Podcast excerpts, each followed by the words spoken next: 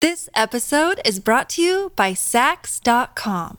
At Saks.com, it's easy to find your new vibe. Dive into the Western trend with gold cowboy boots from Staud, or go full 90s throwback with platforms from Prada. You can shop for everything on your agenda, whether it's a breezy Zimmermann dress for a garden party or a bright Chloe blazer for brunch. Find inspiration for your new vibe every day at Saks.com. Hey, it's Amy Newmark. Please enjoy this rerun of one of my favorite episodes from last year.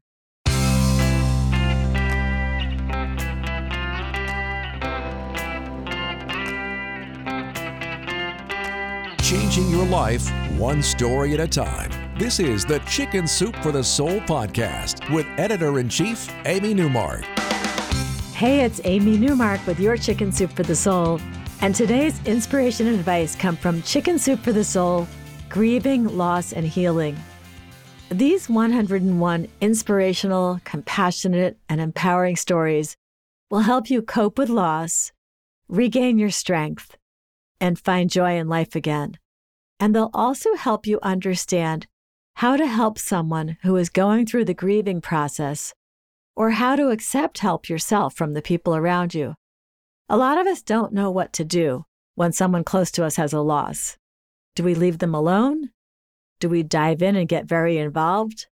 Some people stay away and then don't know how to undo their apparent lack of compassion. There are so many ways that you can help a friend or relative who is grieving, and our new book is filled with ideas and advice about this. So today I'll share two possible approaches you could take, things that worked for our writers.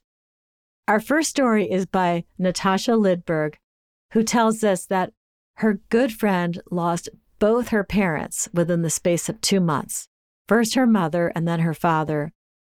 Natasha asked what she could do to help. And her friend said that if she could help her clean out her parents' house, that would be most welcome. So Natasha went back to her friend's hometown to support her in this very big and very emotional undertaking. Early on in the cleanup, Natasha's friend found a bright pink Kate Spade pump that had belonged to her mother, but she only found one. And suddenly, it was of paramount importance that they find the other shoe in the pair. Her friend wanted this memento of her mother. Natasha informed the team of friends who were helping out that their mission was to find this shoe among all the boxes. They searched through everything all the piles that had already been made with stuff to go to the dump, stuff to donate, stuff to give to family members and friends, and all the stuff that still had to be sorted. Natasha says that for her friend, it was a collection of moments that were equal parts pain and joy as she reviewed her parents' lives through their possessions. Natasha says of her friend's quest for the shoe, no one dared ask why she wanted it or if it had special meaning. No one dared ask if it was even in her size or to her taste. There are some questions that never need to be asked, questions of the heart to which one need not know the answer. All we knew was that if this shoe brought her an ounce of peace, a smidgen of hope, or even a moment closer to her mom, then that was good enough for us. That team of friends cleaned and sorted for days, and yet they didn't find the other pink shoe. And then, when there was only one pile of things left to go through, as her friend was wiping away her tears yet again, she saw that pink shoe poking out from a pile of trash in the corner of the garage. Natasha says that her friend choked back a laugh and a sob as she held that shoe close. And she closes her story by telling us of her final memory of that day. As we left for the day, the garage now fully cleaned and sorted, she walked ahead of me down the driveway wearing her dad's old jacket and her mom's pink shoes. The image will forever be imprinted in my brain. Sometimes grief looks like laughter, sometimes it looks like pain, sometimes it looks like holding space while the moment passes, and sometimes it looks, quite literally, like walking in someone else's shoes. This episode is brought to you by Saks.com. At Saks.com, it's easy to find your new vibe. Dive into the Western trend with gold cowboy boots from Staud, or go full 90s throwback with platforms from Prada. You can shop for everything on your agenda, whether it's a breezy Zimmermann dress for a garden party or a bright Chloe blazer for brunch. Find inspiration for your new vibe every day at Saks.com. Cynthia Mendenhall describes another way that a friend can help. In Cynthia's case, she had lost her father and really didn't want to do anything but sit and stare into space. The death of her father had been so unexpected. He'd had a constant stomach ache that summer, and when he finally went to the emergency room, that started a round of testing and consultations that led to a terrible diagnosis pancreatic cancer. Her father never left the hospital, and he was gone within weeks.